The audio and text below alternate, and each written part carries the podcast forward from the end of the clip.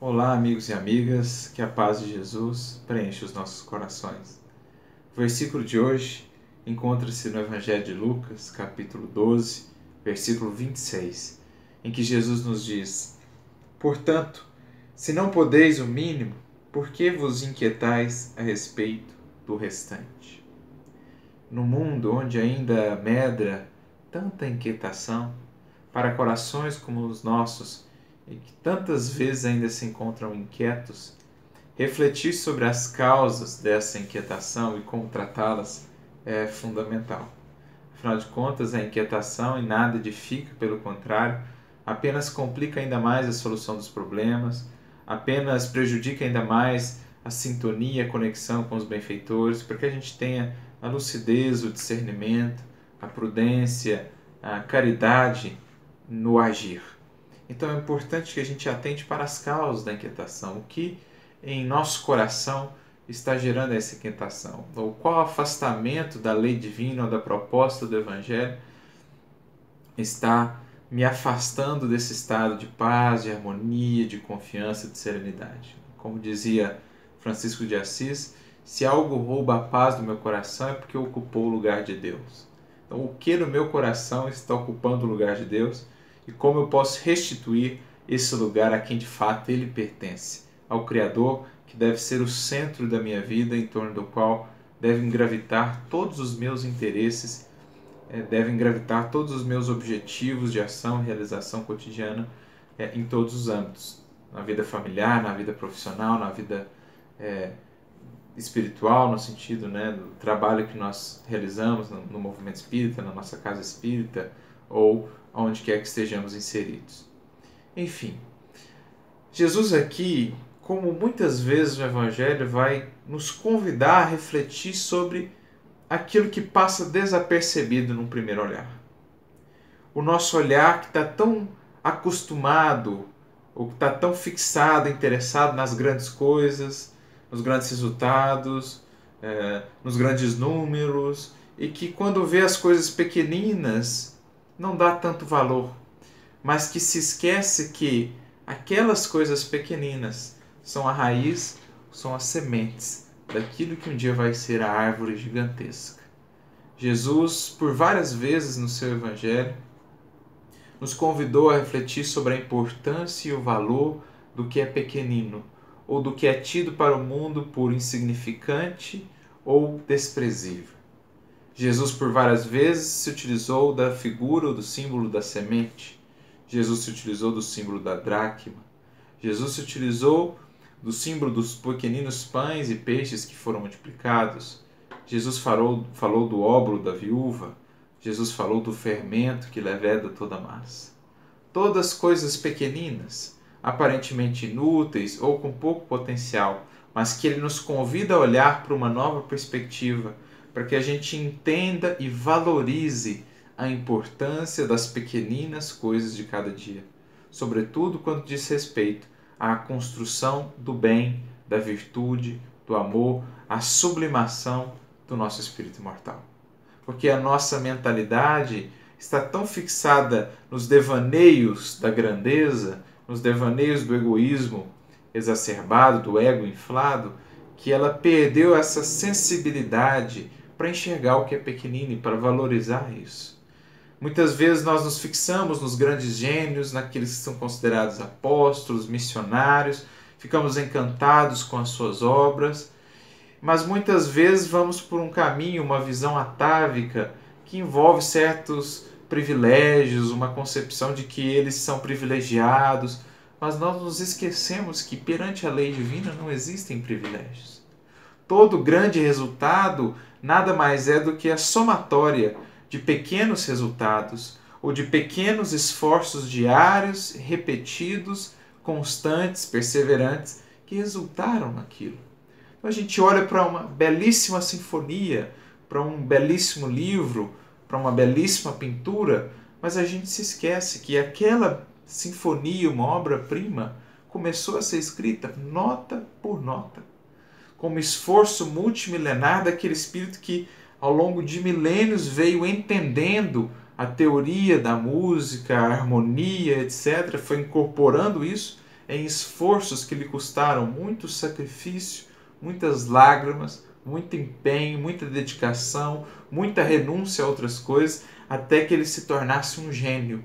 E mesmo depois que ele se tornou gênio, ele ainda teve o esforço de escrever aquela obra-prima nota a nota, harmonizando uma por uma, colocando-as em seu devido lugar para que o resultado final fosse magistral.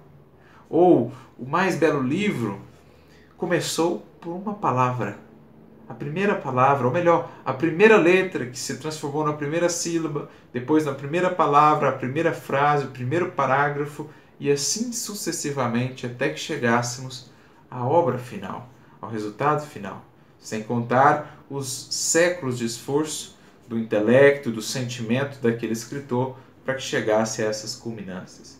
Assim, para toda edificação, a mais simples casa que possamos fazer começa pelo primeiro tijolo colocado, pelo primeiro fundamento colocado. Mas muitas vezes nós nos esquecemos disso, nos encantamos com a beleza do resultado final e esquecemos do processo, do valor do processo, porque a obra não existiria se não fosse ou não tivesse sido dado o primeiro passo, escrito a primeira palavra, ter sido feito o primeiro esforço. Nós não teríamos um Beethoven se milênios lá atrás ele não se interessasse pela música, não começasse a investir da sua energia, do seu tempo naquilo que viria a ser a sua habilidade mestra durante muito tempo, em busca também da evolução, do desenvolvimento das outras habilidades. Então é preciso renovar o nosso olhar, é preciso olhar para a nossa vida cotidiana como o único meio possível de alcançarmos esses resultados, que são os resultados ao qual todos nós estamos destinados, mas que demandam a arte de começar, a arte de principiar, de saber dar o primeiro passo, de saber investir no pequenino, enxergando o potencial no futuro, de saber olhar com esse novo olhar de valorização desses pequeninos deveres e esforços diários, sobretudo quando falamos da nossa vida espiritual, sobretudo quando falamos do desenvolvimento do nosso espírito. Cultura, na definição de Emmanuel, nada mais é do que experiências infinitamente recapituladas no decurso do tempo, que vão formando aí o, o cabedal, o tesouro da sabedoria do espírito. E virtude nada mais são do que experiências incomensuravelmente recapituladas no transcurso dos séculos, que vão sendo incorporadas pelo Espírito na forma da virtude. Então, é tudo esse processo de união dos pequeninos na formação do grande todo. A gente olha para um apóstolo Paulo, mas se esquece, né, ao enxergar toda aquela aquele testemunho, aquela grandeza moral, aquela fé, nós nos esquecemos dele no deserto. Três anos, 365 dias por ano, levantando, cumprindo ali os seus pequeninos deveres para com aqueles que dividiam com ele aquele espaço, cumprindo ali os seus pequeninos deveres para com seu corpo, para com o estudo, os pequeninos deveres para com a, a fabricação de tendas, que era a, a sua ocupação profissional. Nós nos esquecemos dos pequeninos deveres dele ali, a oração de todos os dias, lidar com as culpas e remorsos, até que ele pudesse, depois de muito, muito, muito recapitular essas experiências, interiorizar isso de modo que isso se tornasse espontâneo, de modo que isso se tornasse algo natural, algo que não precisasse mais de tanto esforço para ser feito. Nós mesmos, o nosso corpo hoje é o resultado de milhões de anos de evolução com a automatização de uma série de processos que nós não precisamos nem pensar para fazer. Porque nos reinos por onde passamos no processo evolutivo, esses processos foram automatizados e agora, vamos dizer, se controlam a si mesmos, né?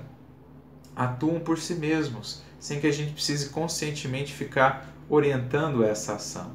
O nosso grande dever agora, na condição de espíritos em humanidade em direção à angelitude, é agora tornar espontâneos ou automatizar os comportamentos que dizem respeito ao bem, à virtude, ou seja, tornar o perdão automático, tornar a humildade automática, tornar todos, todos os comportamentos que o Cristo já demonstrava, tornar isso parte natural do nosso proceder, parte integrante do nosso jeito de ser. Mas isso tudo só será possível se investirmos no pequeno.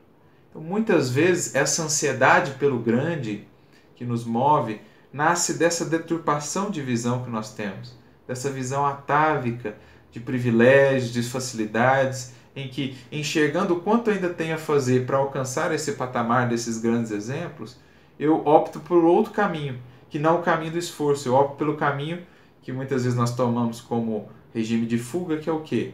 É colocar o outro tão, tão, tão distante, é torná-lo um Deus, porque aí eu fico mais desincumbido de fazer esse esforço. Eu penso, ah, é impossível mesmo, ele está lá, eu estou aqui, ele é um quase um Deus, ele é inalcançável. E aí eu fico aqui no meu patamar. Então, um processo de fuga muitas vezes.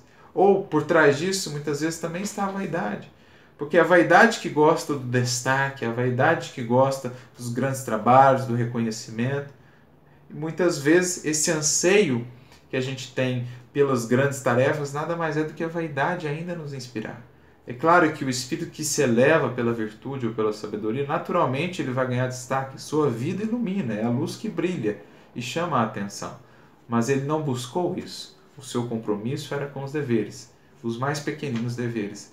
E a própria vida é que o elevou àquela condição. Ele não buscou o primeiro lugar, como diz Jesus. Ele buscou o último lugar, aquele que cumpre os deveres e é servo de todos. Mas a vida o eleva àquele lugar.